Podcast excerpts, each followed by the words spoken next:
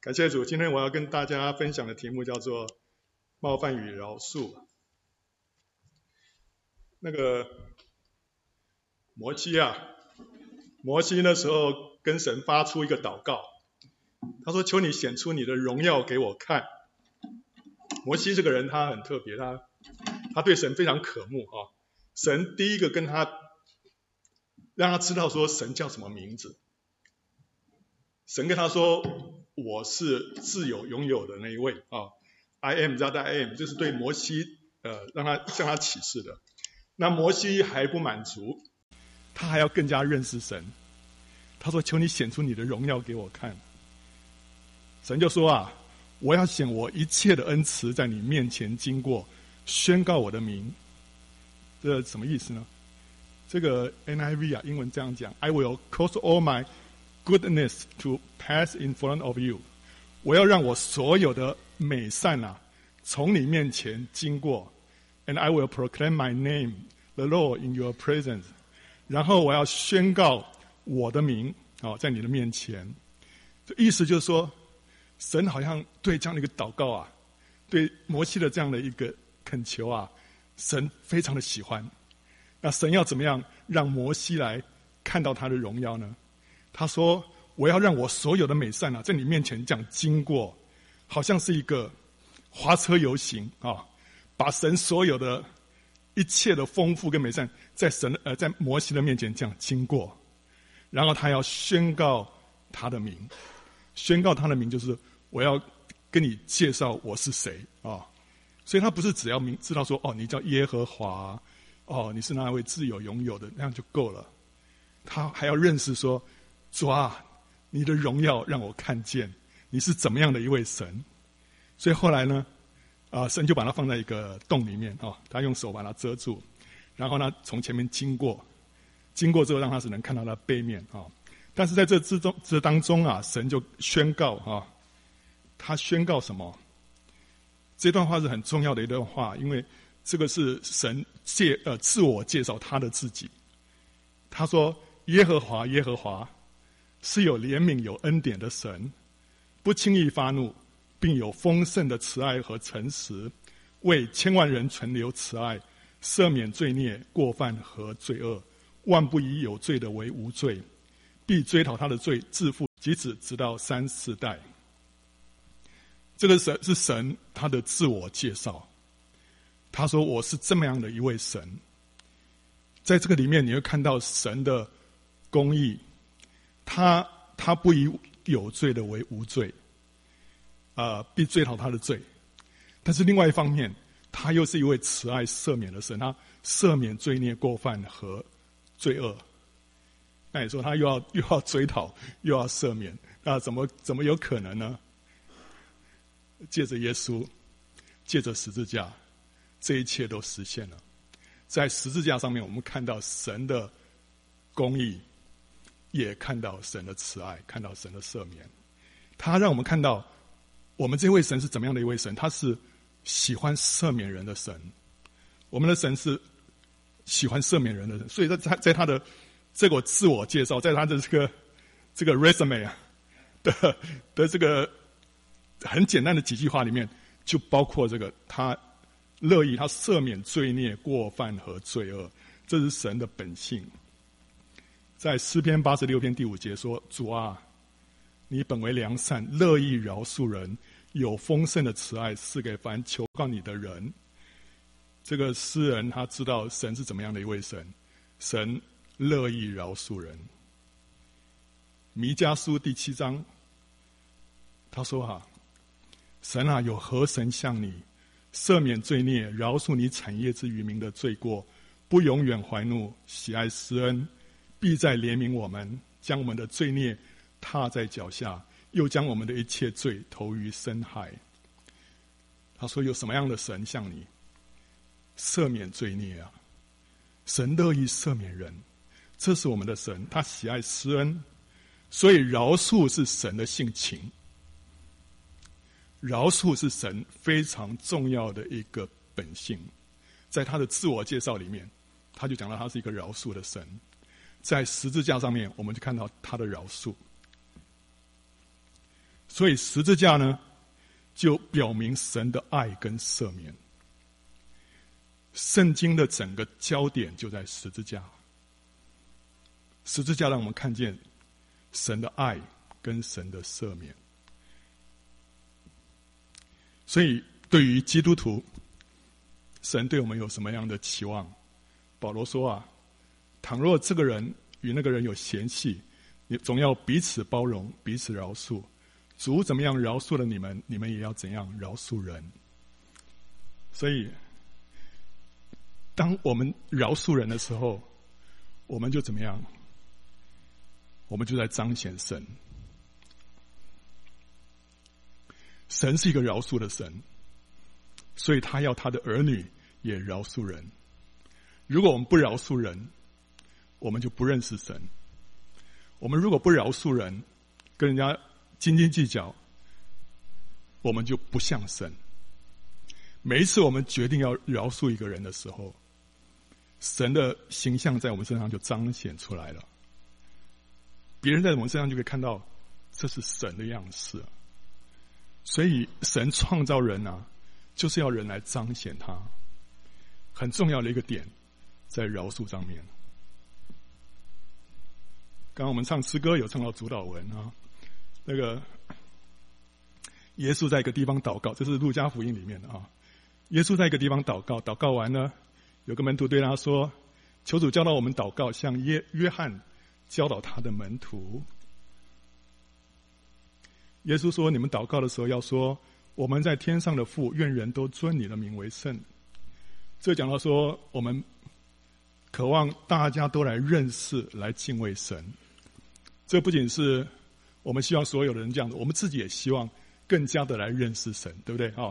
所以这是一个很重要的一个祷告。祷告一开始说啊，让我来认识你，也让所有的人都来认识你。啊，所以这个是一个重量级的祷告，对不对啊？第二个。愿你的国降临，愿你的旨意行在地上，如同行在天上。就是讲到要先求神的国跟神的义，对不对？哇，那这个也是重量级的祷告，对不对？我们祷告里面一定要包含这几个元素。我们日用的饮食天天赐给我们，啊，我们也要为自己求啊，对不对啊？但是我们为自己求，但是我们不忘求，我们求我们最基本的需求哦，神供应我们这一切需要。至于有些奢求，那个我们就那个。主耶稣叫我们说不要求那些，我们求这些基本的啊，这些求主天天赐给我们。所以为着我们自己的需要，我们也要求啊。然后呢，赦免我们的罪，因为我们也赦免凡亏欠我们的人啊，这也很重要。祷告里面一定要包括什么？要认罪，对不对？赦免我们的罪，这个这个认罪嘛，对不对？然后呢，哎，这边很奇怪了，后面有提到我们要赦免别人啊，所以这个地方。啊，很特别啊！前面的都是重量级的，对不对？重量级的祷祷告文，这边突然冒出一个要赦免别人啊，然后后面说不要叫我们遇见试探，这叫求主来保守我们呢不犯罪啊，救我们脱离凶恶，求主保守我们啊不受害啊，所以这个也很重要，求这个这个保呃祈求保护的祷告，所以在这里头啊。主祷文里面，我们看到这个是主耶稣对我们呃祷告的一个最基本的一个教导。我们祷告里面需要包含这些要素。那这些要素里面，我们大概都可以都可以同意，对不对？哈，求神的国、神的义，还有我我我基本上的需要，然后这个我我认罪，然后祈求保护。唯独有一点，你会觉得很奇怪，要饶恕别人。这个，这个怎么会在这许多的重量级的祷告当中冒出来？你好像觉得这一这一点要饶恕别人，这个这是我们生活上的教导，这个 好像不应该跟这些重量级的祷告放在一起。但是这很重要，所以你可以看见神的心对于我们饶不饶恕人非常的在乎，他把。要饶恕人放在主祷文里面，所以饶恕在我们的生命当中啊，它的重要性远超过我们的想象。在神的心目中，这是很重要的一个点。所以在主祷文里面，你天天要为如果你天天用主祷文祷告的话，你天天都会祷告这到这一句，因为我们也赦免凡亏欠我们的人。你是不是每次都可以祷告出这句话呢？因为为什么要讲这个？要赦免我们的罪，因为我们也赦免凡亏欠我们的人呢？这里暗示什么？如果我们不亏呃不是不饶恕人的话，会有一个什么后果？就是我们的罪就不得到赦免。对不对？求主饶赦免我们呢，如同我们赦免别人一样。所以，如果我们不饶恕别人的话，主也就不赦免我们的罪。在马可福音十一章二十五到二十六节，这里讲到一个类似的话。他说：“你们站着祷告的时候呢，若想起有人得罪你们，就当饶恕他，好像你们在天上的父也饶恕你们的过犯。”你们若不饶恕人，你们在天上的父也不饶恕你们的过犯。啊，对，所以很清楚，我们要饶恕人，天父就饶恕我们的过犯。但这里还讲到另外一点，他说是当你们站着祷告的时候，意思就是说，如果我们不饶恕人，天父就不饶恕我们。天父不饶恕我们的结果呢是怎么样？我们的祷告就不蒙垂听，对不对？所以你站着祷告的时候，你要思想这个。如果你不饶恕人的话，你的祷告神不听，神不听祷告。圣经里面说，我们呃，我们祷告神不垂听哈，有好多原因。其他有些原因我们比较清楚，但是我们从来不太不太去注意说。原来我不饶恕人，会拦阻我的祷告蒙垂听。我们怎么样祷告神不会听啊？第一个有罪，对不对？我心里如果注重罪的话，主必必不听啊。第二个就是不饶恕人。第三个我们不信啊，有时祷告祷告，虽然这个都冠冕堂皇，但是实际上我们只是嘴巴说说，我们心里头也不是真的信啊。所以不信的话，神不听。还有呢？不是神的旨意，你祷告一些东西不是神的旨意啊，神就不会听；或者是神的旨意，但是现在还不是神的时候啊，还不是神的时候，所以神就说：“OK，呃，等一等，等一等啊。”这些是神好像是没有回回应我们祷告的一些原因，其中一个很重要的是不饶恕人。啊，彼得啊，彼得问耶稣说：“主啊。”我弟兄得罪我，我当饶恕他几次呢？到七次可以吗？啊，彼得想说，哇，七次不错，为什么呢？因为那时候犹太拉比说啊，四次就可以了。如果一个人得罪你啊，你饶恕他一次，他再犯；第二次再犯；第三次再犯；第四次再饶恕他；第五次呢，可以不用饶恕了。四次已经够了啊！但是彼得说，主啊。七次可以吗？我把这个这个上限再往上提啊！彼得问这个问题的时候，他心里头还蛮得意的，觉得说他他不错，对不对啊？所以呢，呃，主耶稣怎么说啊？我对你说，不是到七次，乃是到七十个七次。七十个七次，意思就是说，你要永远饶恕，没有人在那边饶恕一次一次，我还在那边算的，对不对？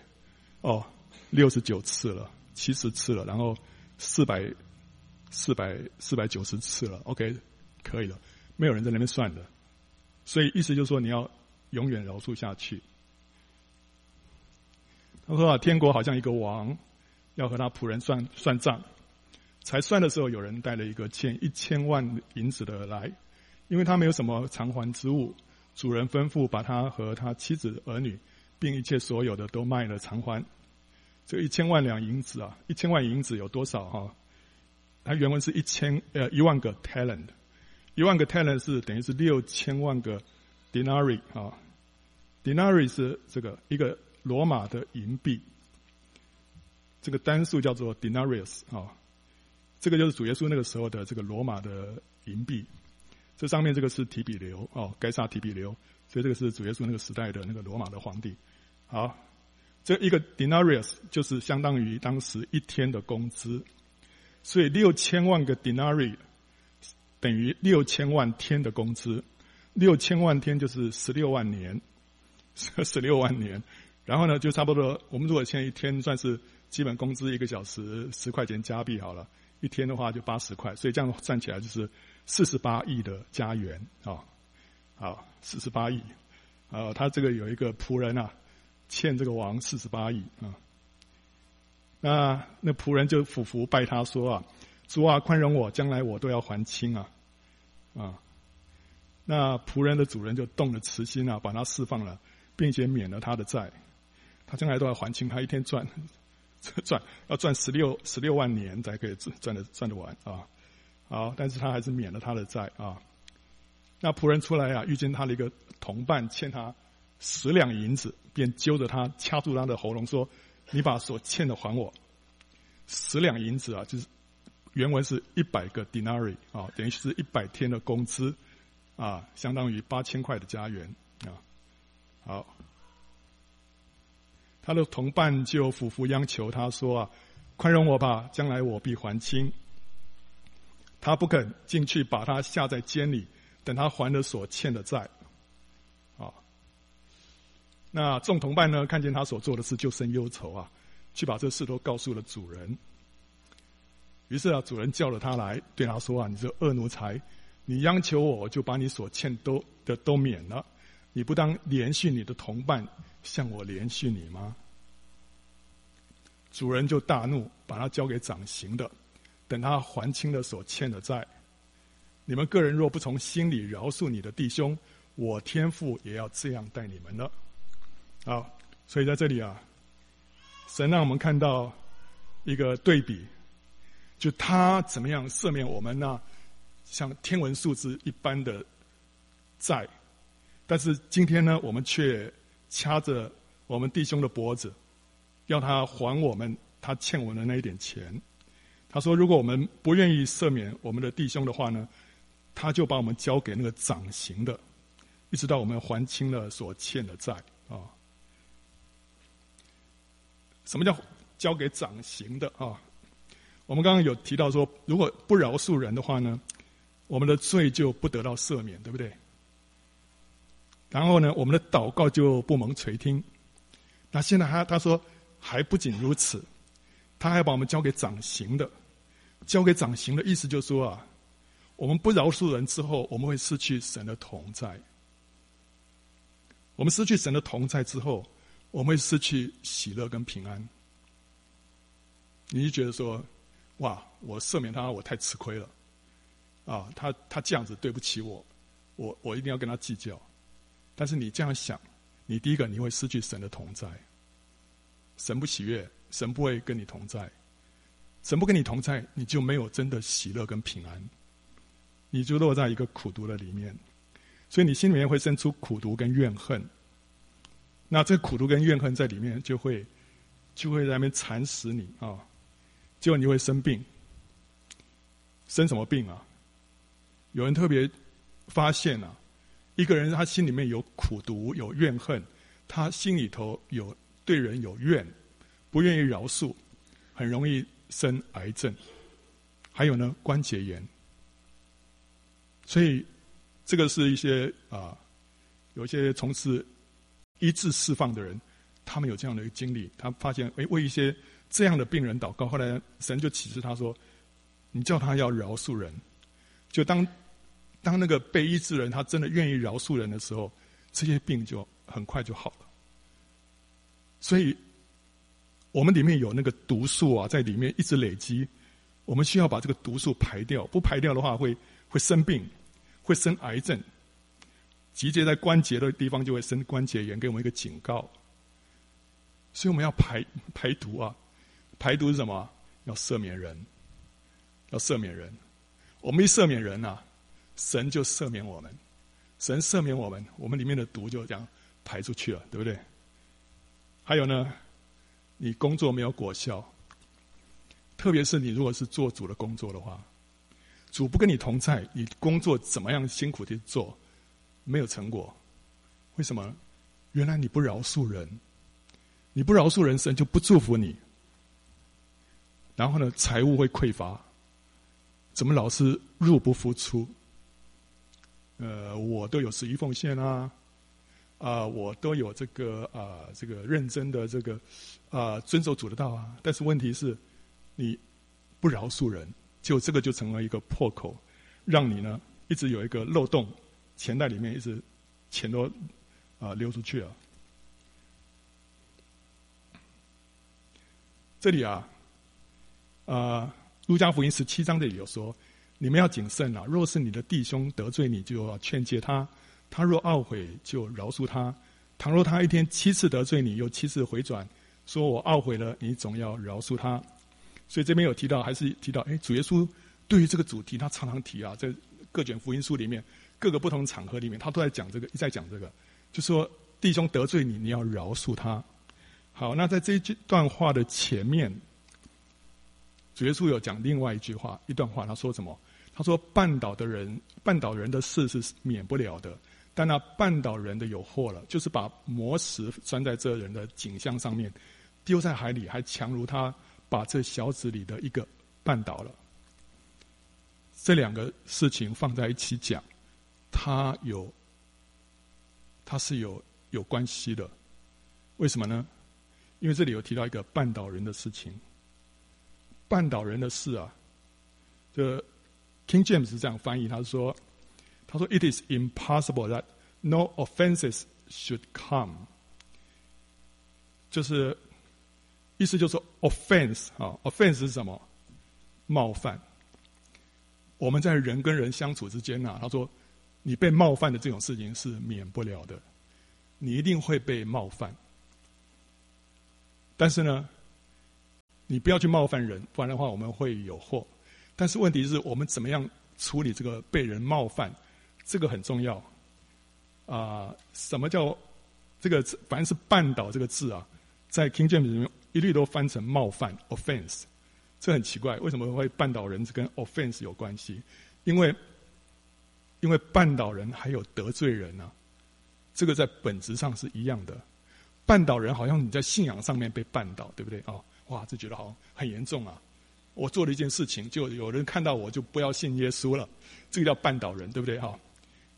但是呢，我们如果说，比方说是，我们被一个人的脸色啊，看到他我就心里头不高兴啊，被冒犯，这个呢也是一种绊倒啊，冒犯。绊倒人的事啊，这个在这个 New American Standard 它是就是翻成绊脚石 （stumbling blocks） 啊。这个绊倒人的事，原文叫做这个叫做 scandalon 啊，这个是希腊文，它是什么东西？它是一个陷阱的扳机，这是一个老鼠笼子，对不对啊？里面有一个这个面包，哎，cheese 啊，还是什么的？它上面有勾勾啊，这个勾勾呢，就是叫做 scandalon 啊，就是这个这个这个绊倒人的事情，就是个绊脚石。这个东西就是陷阱里面勾着诱饵的这个扳机啊。当猎物一咬住这个诱饵的时候呢，这个扳机就会触动机关，然后把猎物关在这个陷阱里面，让猎人来宰割。好，所以 OK，这里有一个东西啊，你把它一吃下去，一一碰到啊，就会你就会陷在这个陷阱里面。那这个东西是什么？这个东西啊，啊，King James 就把它直接翻成冒犯。冒犯是一个陷阱，冒犯是一个陷阱里面的一个机构。当我们被冒犯的时候呢，我们这时候就是碰到一个陷阱。这是谁的陷阱啊？撒旦的陷阱。这一条鱼啊，看到一个啊蚯蚓，对不对啊？这个蚯蚓是什么？就是冒犯。当有人冒犯我们的时候，我们这时候会有一个。会有一个试探，我们这时候会里面会有一个天然的反应，怎么样？我很生气，啊，我很生气，我对你不高兴，然后呢，对你咬牙切齿啊。所以这时候我们被冒犯的时候，我们就是看见这个诱饵。这个诱饵包括什么啊？这个冒犯啊，简单的比较轻微的，就是别人一个不好的脸色跟态度，甚至你出去买个东西啊，那个店员对你态度不是很好，你就会冒犯，对不对？我在路上开车啊，别人扒我一下，我就被冒犯，这都是冒犯啊。别人鲁莽无礼的言语，啊，讲一些话尖酸刻薄，讲一些话啊，很伤人啊，我就被冒犯。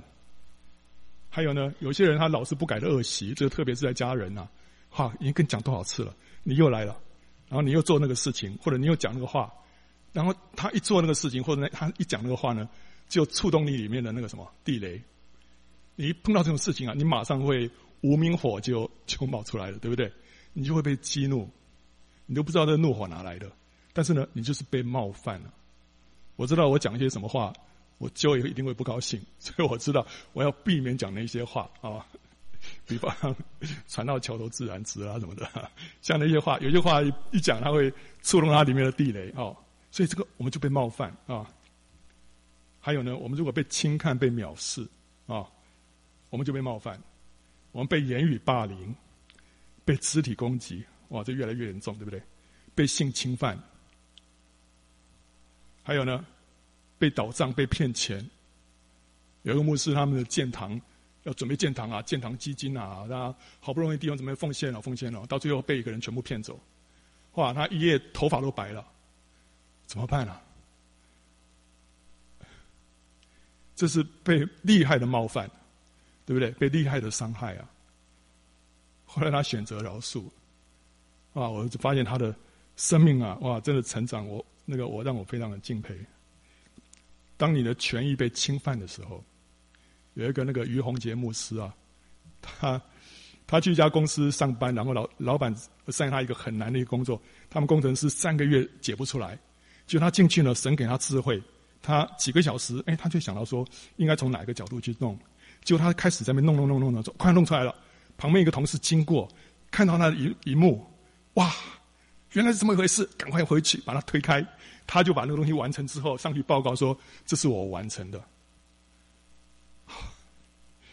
那个于洪杰牧师那时候他还带职，你说他里面气不气？他的权益被侵犯。后来神叫他要原谅，要饶恕。然后呢，不仅这样，还要对那个同事好。后来他他里面上上下下起起伏伏。过不去，后来他觉得说说啊，我愿意啊。后来他有一次，他就经过那同事的座位，他就他就拍拍他啊，然后呃跟他讲一些比较很那个很 nice 的话，就很善意的话。那那个同事呢，马上脸上露出一副比较羞愧的表情，因为同事知道说他他对不起那个于牧师。那后来他就开始就有点哎呀，他说哎呦，我前一阵子我家里面。遭遇到一些比较艰难的状况，然后跟他太太闹离婚啊，还有一些什么等等，就是间接的让于于牧师知道，就是说当时他其实他的心情各方面很不好，所以会做出一些伤害人的事情。那总而言之啊，经过这个事情之后，他们之间就就那个关系啊，就整个缓和了，甚至于后来他们成为很好的工作上的伙伴，一直到他离职的时候，他们都是非常好的朋友。这是一个啊、这这个神要我们饶恕啊！你看到，当你愿意踏出去的时候，那个结果是怎么样啊、还有呢，我们总要被冒犯，有时候我们被欺骗、被被被背叛，先生或者是妻子有外遇，你被厉害的背叛，对不对？你被厉害的冒犯，这时候就是撒旦的一个诱饵。他要我们把这个诱饵吞下去，怎么个吞下去啊？就是不饶恕。我选择不饶恕，我就是把这个诱饵吞下去了。吞下去之后，你就成为撒旦的呃掳物，撒旦就把你抓住了。撒旦你，你看到，撒旦他知道说，一个人如果不饶恕的话，他会失去什么？他会失去神的同在。他会失去喜乐平安，他会里面充满苦毒，他会生病，他会财务匮乏，他会工作没有果效，所以撒旦一定要好好的利用这个机会，让一个人不饶恕。所以他怎么样让人不饶恕？他就是安排各样的环境，让你被冒犯。所以今天我们如果碰到一个环境，哎呀，有人冒犯我，你不要觉得奇怪啊，撒旦在试探你，要你不饶恕。但是神是要我们选择饶恕。饶恕的原文啊，它的意思有 send away 啊，把它把它送走，或者是 let go 放手的意思。人要抓猴子啊，有一种做法，就是把那个你的那个一个好吃东西啊，放在一个瓶子里面，或者说放在这个这是一个一个椰子啊里面。那那时候那个猴子啊，手就进去抓，对不对啊？就像这个抓啊。可是他一抓的时候呢，呃，瓶子里面有个香蕉，他一抓，结果手就抽不出来。那他怎么样？他就是尽量要把它抽出来。那这个时候，他真的很困在这这种状况之下，猎人过去就很轻易的就可以把他抓走了，对不对？啊，因为他他还在那边想要把这个手啊这个抓出来，但是他问题他他不愿意把那个香蕉放掉，他不愿意 let go。这有一只左边这只猴子啊，他手要伸到一个箱子里面去抓那个香蕉啊，他那个有。箱子里面有些缝啊，上面写什么？它 in here free banana 啊，这个箱子里面有免费的香蕉，所以他手就伸进去。但问题是抓了抓这个香蕉之后，他手就就拔不出来了。拔不出来之后怎么办啊？这个人后面没有根根链子了，一般都后面还有根链子哈，让你就是没办法把这个箱子拖走。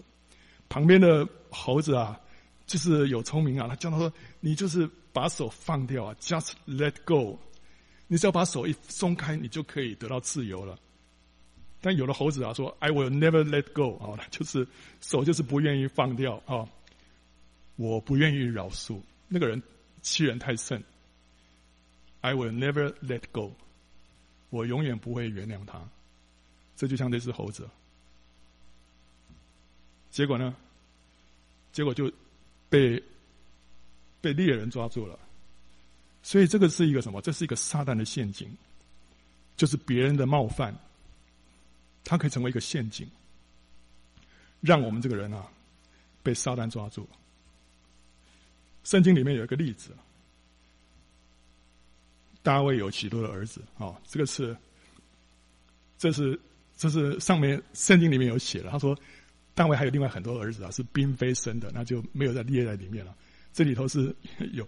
有记名在其中的，那这里头老大是暗嫩，左边上面那个啊，那老三叫亚沙龙，亚沙龙有个妹妹叫塔玛，这两个人都是啊马家所生的，他们同一个妈妈啊。那后面这里有四个呢，他们的妈妈是拔示巴啊。OK，所以他这边有好多个不同的这个太太生了这个不同的儿女啊。有一天，这个老大暗嫩把这个亚沙龙的妹妹塔玛。给他玷污了，把他强暴了。强暴之后呢，就把他赶出去了，始乱终弃啊！结果押沙龙知道了，非常生气，非常生气。他对暗嫩非常生气。还有呢，他对大卫也不满意，大卫没有处理这个事情。大卫知道这个事情，大卫很生气，但是大卫没有处理啊，所以押沙龙他决定自己来处理。就是他玛被强暴之后就被赶出那个暗嫩的家门，所以他就一面哭啊，一面撕裂衣服。左边那个押沙龙啊，跟押他玛说啊，他说：“莫非啊，你哥哥对你做了什么啊？”他说：“你不要作声啊，你就是住在我这边啊。”所以他他就把他玛接到他家里面去住了。右边这是暗嫩啊，暗嫩在床上，他叫仆人把这个他玛赶出去。好，结果两年之后啊，这个亚沙龙他这个人就把他心里面的那个不满怨恨藏在心里面，藏了多久？两年。两年之后啊，有一次机会请大家吃饭，然后暗嫩也在场，然后亚沙龙呢跟他的仆人说：“当我说杀暗嫩的时候，你们就动手把暗嫩给杀了。”所以当他说杀暗嫩，旁边他的那些。那个仆人啊，就动手杀了暗嫩，然后杀了暗嫩之后，押沙龙就逃走了，逃到他他妈妈的娘家，在那边住了几年。后来呢，大卫让他回来啊、哦，但他心大卫让他回来是回来，但是跟他保持一个疏远的关系。所以那个押沙龙他里面那个怨恨啊，还是一直累积在那个地方。后来他就开始为自己造势啊、哦，他车马前面安排了五十个人在他前面奔奔走，他开始准备要什么？要篡位。他准备要把他老爸大卫给杀了，后来真的，后来他就一号召，全国都那时候他已经得着全国的人心了哦，暗中，所以后来就就产生了内战。内战之后啊，不是之后，在当中，结果在打仗的时候，亚沙龙啊骑着这个骡子啊经过这个树林，结果他头发被这个树枝挂住了，那就骡子呢就。跑掉了，他就悬在半空中，后来被大卫的元帅啊拿枪给刺死了，结束了他的一生。所以亚沙龙是一个例子，他没有办法饶恕暗嫩跟大卫，就他里面的内心的这苦毒啊，让他就一错再错，结果犯下杀人跟反叛的罪，最后呢丧命，他失去他本来可以这个他一个荣耀美好的福分跟呼召。他是大卫的老三，他本来是可以有很高的权位，神在他身上可以有很很美好的一个呼召跟托付。当然，神后神是拣选所罗门做王的，但是亚沙龙如果在这件事情上头，他选择饶恕、选择原谅、服下来，他的一生是完全不一样的一生。另外有一个人，刚好我们看就是相反，叫约瑟。约瑟他做了梦，啊，他梦见星星、太阳、月亮向他下拜，他梦见十一个河捆向他这个河捆下拜，啊，他们兄弟听了就很生气，你这意思明明是在说我们将来我们要跟你下拜啊，所以后来他的兄弟就抓到一个机会啊，就把他丢在一个坑里面啊，然后后来呢，看到有商队经过，他们就把他从坑里面拉上来，然后卖给这些以斯玛利的商人。结果他就被带到埃及去做奴隶。那个时候他十七岁。那到了那个地方啊啊，虽然他做奴隶，但神与他同在啊、神为什么与他同在？因为他心里面没有对他的兄弟充满苦读，他心里头 let go。所以那时候神就与他同在，所以让他所做的尽都顺利。结果呢，在那边居然主人的妻子就诱惑约瑟啊，跟他让他上床啊。那约瑟他就不敢，他说不行啊，我不能得罪神。所以后来他就跑掉了啊，呃，跑掉。结果后来就被主人的妻子诬陷，说：“哎呀，那个那个约瑟啊，想要调戏我。”后来他就被下在监牢里面去。所以约瑟先被他的兄弟冒犯。现在又被他主人的妻子冒犯，被他诬陷，对不对？这时候里面一定充满了很多的不满。但是奇怪了，神说那个圣经说啊，他在监牢里面，神与他同在，所以后来所有的监监牢的犯人都归他管。神为什么与他同在？他一定对那些诬陷他的人，他没有心存苦毒。后来有个机会。他为一个酒政跟善长解梦，有两个官被关进来了，就他们都做了梦，做了梦不知道什么意思。约瑟帮他们解梦，就一解之后啊，哎，果然都实现了。其中一个后来就被释放了，一个后来被砍头。哎，真的是照约瑟所所解释的。结果约瑟有跟这个酒政啊，就是那个后来被释放的那个说，你被出被释放之后，你要纪念我。结果呢，酒政怎么样？忘掉了。忘掉了，所以约瑟继续被关在监牢里面，一直到后来法老做梦，法老做梦，他不知道什么意思，那个九正才想起来说：“哎呀，真的糟糕！我那时候在监牢里面有个少年人会为我解梦，结果被释放之后，我居然把他给忘了。后来就跟法老说这件事情，法老说好，把他带出来啊。所以约约瑟就为法老解梦，就法老一听，他就。叹服啊！他说：“像这么有智慧的人，我到哪里找得到呢？”所以他就任命约瑟为埃及的宰相。那时候约瑟几岁啊？三十岁。所以约瑟从十七岁到三十岁之间啊，大半的时间，这十三年当中有大半的时间都在监牢里面。他，我相信他在埃及的那个，他那个一个护卫长波提乏的家里面做奴隶啊，时间不是太久，所以那个 那个波提乏的那个妻子啊，就看上他了。他不是说等了很多年之后才看上他，他一来没多久就看上他，所以他很快就下被下在监里面，所以他在那监牢里面待了十几年。这十几年当中，你里面会有很多苦毒，对不对？好像不仅那个。酒政忘了他，连上帝好像也忘了他。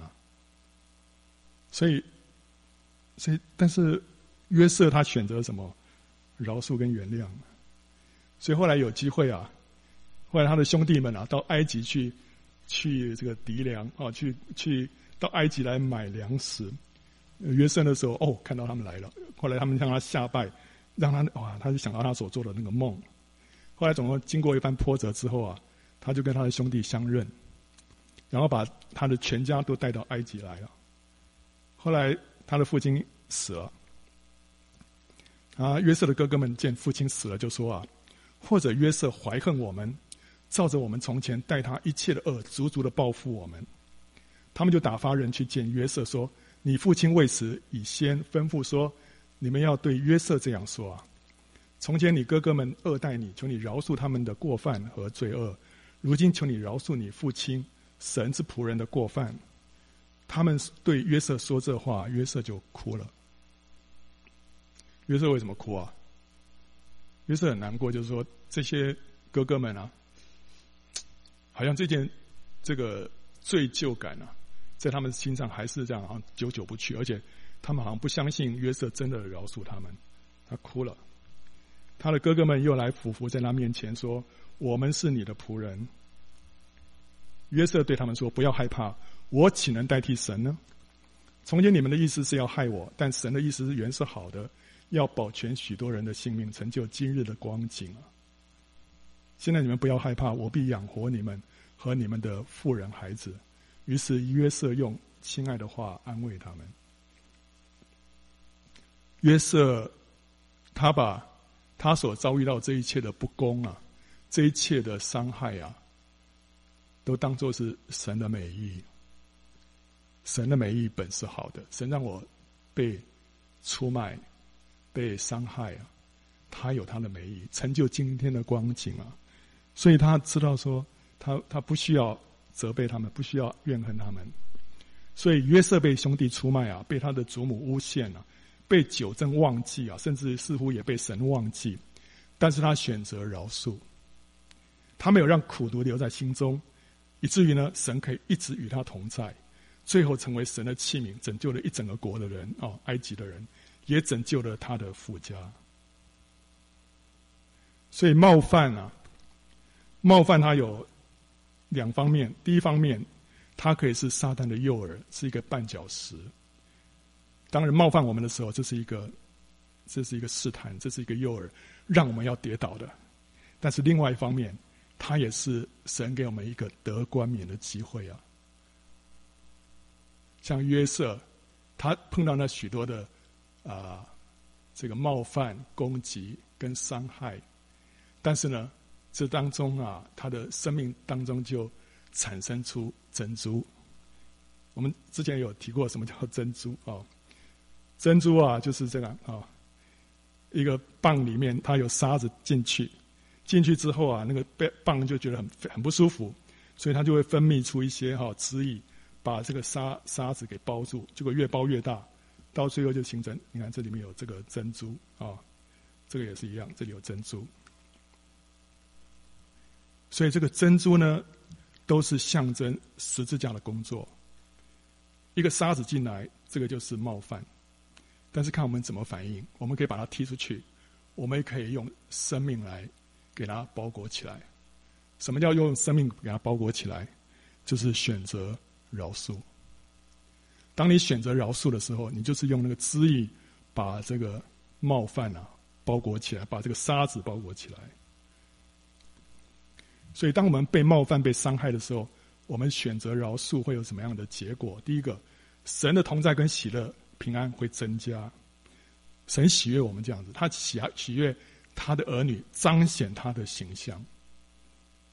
当我们选择饶恕的时候，神说：“哎，这真的是我的孩子，这他真的像我。”神里面何等的安慰啊，对不对？所以他的，我们我们身上的喜乐跟平安一定会增加。你不要觉得说我我饶恕他，我吃亏没有？你你饶恕他，你大赚，你赚到天上的冠冕，赚到神的同在啊。还有呢，凡事兴盛，神就祝福你了，就像约瑟一样，他选择饶恕，所以神让他凡事兴盛。还有呢，病得医治。你让里面的苦毒没有地方可以停留，所以你会得到医治。这医治有外在的疾病，还有内在的疾病。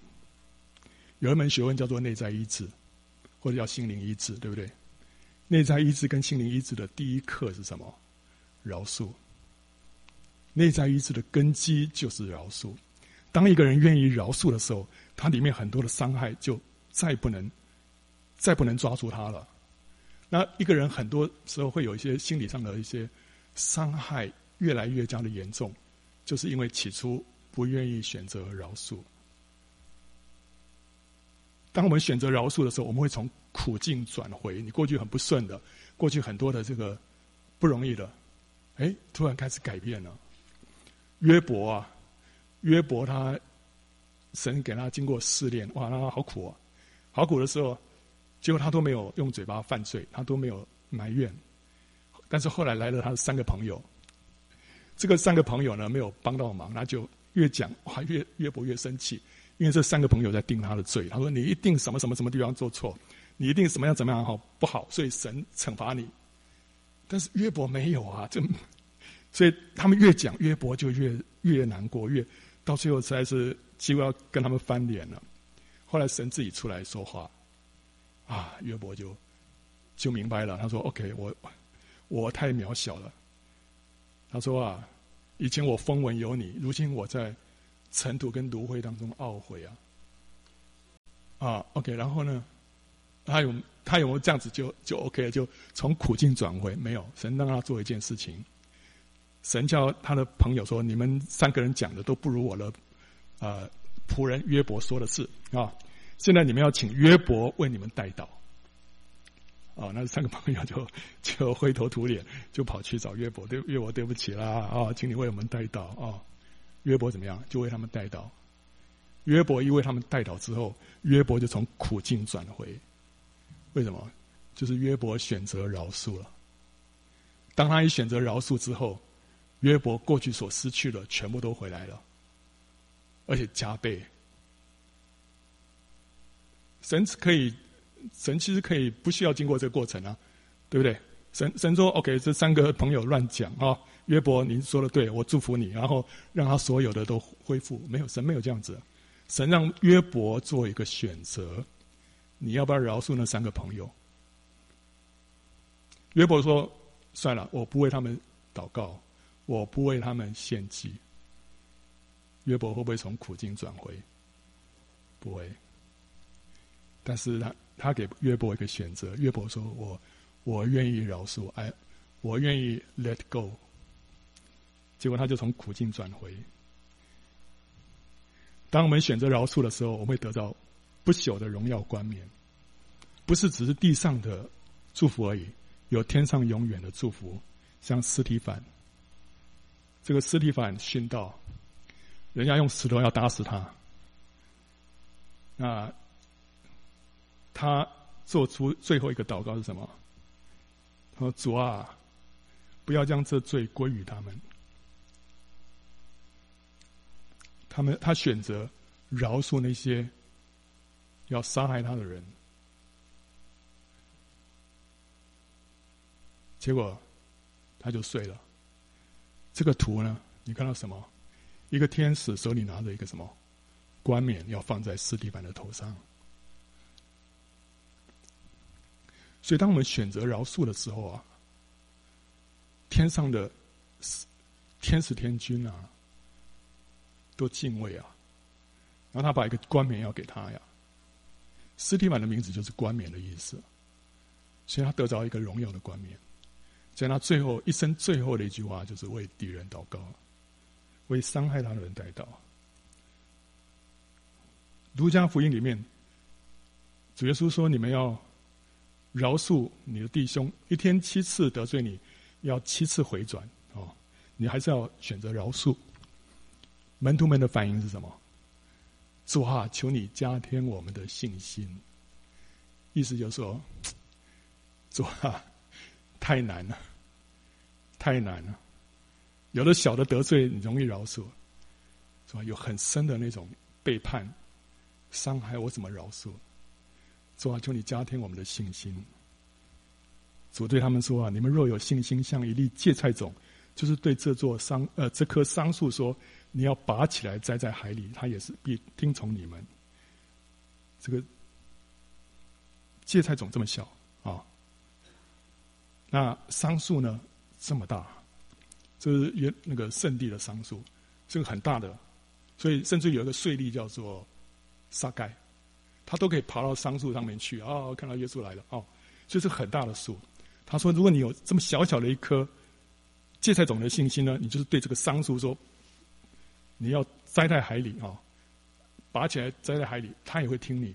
意思就是说，我们里面有一个很深的一个伤啊，很难原饶恕原谅的。我们只要有一个小小的信心，神可以帮助我们把这个东西拔掉。有一本书叫做《密室》啊，这是有个作者叫彭，就是他的作者叫彭柯利，他是一个荷兰的基督徒，他在第二次世界大战当中啊。他们家帮助一些逃离这个纳粹镇压的犹太人，为这个犹太人啊提供这个地下的密室居住。所以后来他们全家后来被纳粹发现了，就被就把他们抓起来，然后呢被送到在奥国啊，奥地利这个、呃、雷文斯布鲁克的集中营，就右边这个啊。那他们在那个纳粹的狱卒的手中啊，吃尽了苦头，受了那个受到这个无人性的对待。他的父亲跟他的大姐都死在集中营里面，最后只有他一个人存活下来。结果呢，这个战后他成为受敬仰的作者，因为他在这个集中营当中有神迹奇事与他们同在啊、然后他说，他就四处讲述神的爱，还有神如何伸手拯救了他的性命。不过在内心深处，他依然仍旧没办法忘记纳粹对他和全家所做的一切。两年之后，他受邀到德国的慕尼黑去演讲，主题就是神的饶恕。那个礼拜之后啊，他发现有一个人正排开人群向着他走过来，他认得那个人。那个人就是当时在集中营里、里集中营里面看管他的那个狱卒，而且是最冷酷无情的那一个。突然之间，他心里生命里面最悲惨的记忆啊，然后全都涌了上来啊。这个是那个集中营啊，当时啊那些妇女们被关在里面的那个情况，在那边做苦工啊。那这个狱卒就站在这个彭克利的面前啊，伸出他的手想要跟柯利握手。他对柯利说啊：“他说你讲的很好啊，女士，就像你所说的，知道我们的罪都被丢弃到深海里，是何等的快乐啊！”但柯利的手却放在口袋里面挣扎，他迟迟无法伸出来。握这个人啊，柯利并不认为说面前这个狱卒啊认得他，因为他底下的那些人太多了啊，所以他他认为说这个狱卒不会认得这个犯人当中的一个啊，但他却清楚记得他腰上那条前后摆动的这个皮鞭。这个时候，柯利的血液好像都凝结了。那个人说：“哈，在你的演讲当中，你提提到这个雷文斯布鲁克。”我呢，曾经是在那里的狱卒啊，但是从那之后啊，我成了基督徒。我知道神已经赦免了我在那里所做的一切罪恶，但我仍然希望可以听到你亲口对我说。他的手又伸向柯利说：“你肯原谅我吗？”柯利的心中激起了复杂的情绪，他一想到他姐姐的姐姐贝斯，难道他的一个道歉就可以抹去？这个他姐姐被缓慢折磨致死的事实吗？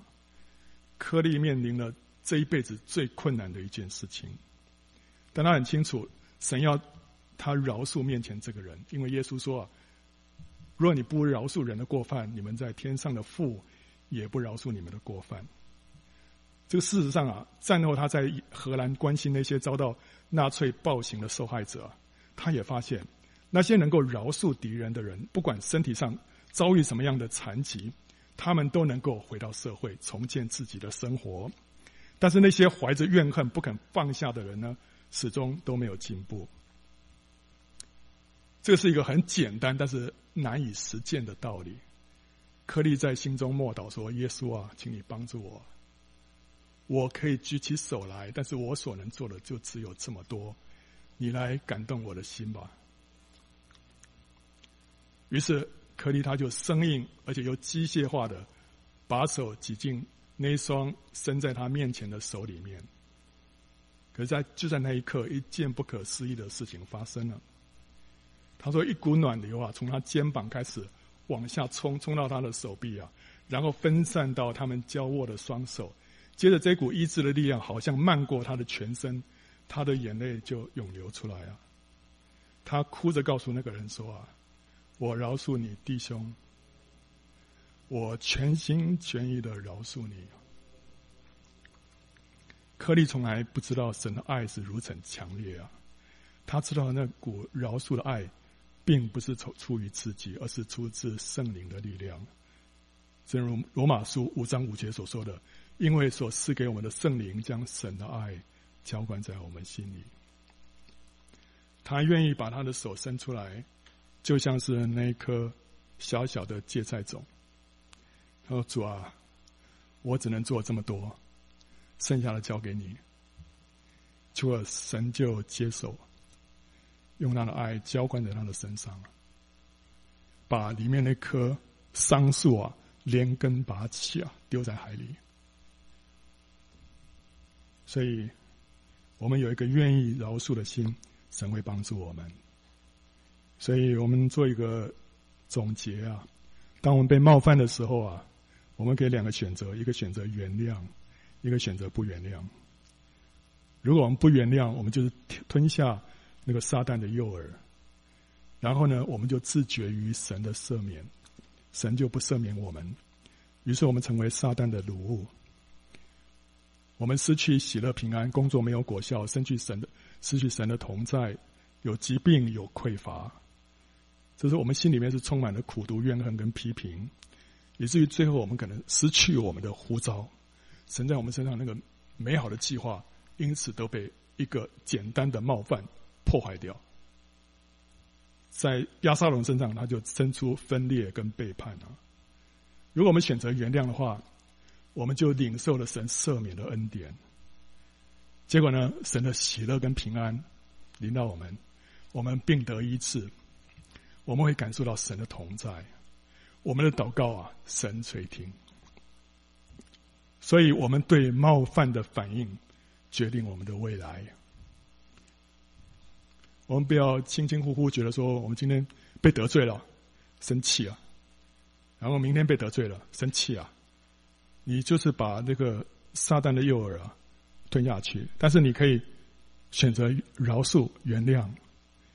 这每一个本来是绊脚石的。都可以成为你得着冠冕的那个阶梯啊！所以你怎么样选择对冒犯的反应，这会绝对决定你的未来啊！哈利路亚！我们一起来祷告。主耶稣，我们谢谢你，你呼召我们来向你，你呼召我们成为你的儿女。主啊，你何等巴望我们流露出你这。愿意饶恕、愿意原谅、愿意赦免人的这个特质啊，我们愿意在这一点上面向你啊，主你加给我们力量啊，让我们有智慧，让我们比仇敌更有智慧。当仇敌想要借着这个冒犯来让我们跌倒的时候，主啊，他要成为我们的一个踏脚石，让我们得着那永远的冠冕。让我们选择饶恕，选择原谅。主，你丰富了与我们教会里面众弟兄姊妹们同在。今天你要特别祝福我们当中的每一位妈妈们。主耶稣啊，你也医治我们当中的疾病。当我们愿意选择饶恕的时候，你的医治的恩高在我们当中运行。哈利路亚！谢谢主，让我们真的是因着我们选择饶恕，我们的生活是利上加利、恩上加恩、荣上加荣的。谢谢主耶稣，我们赞美你，奉告耶稣的名祷告，阿门。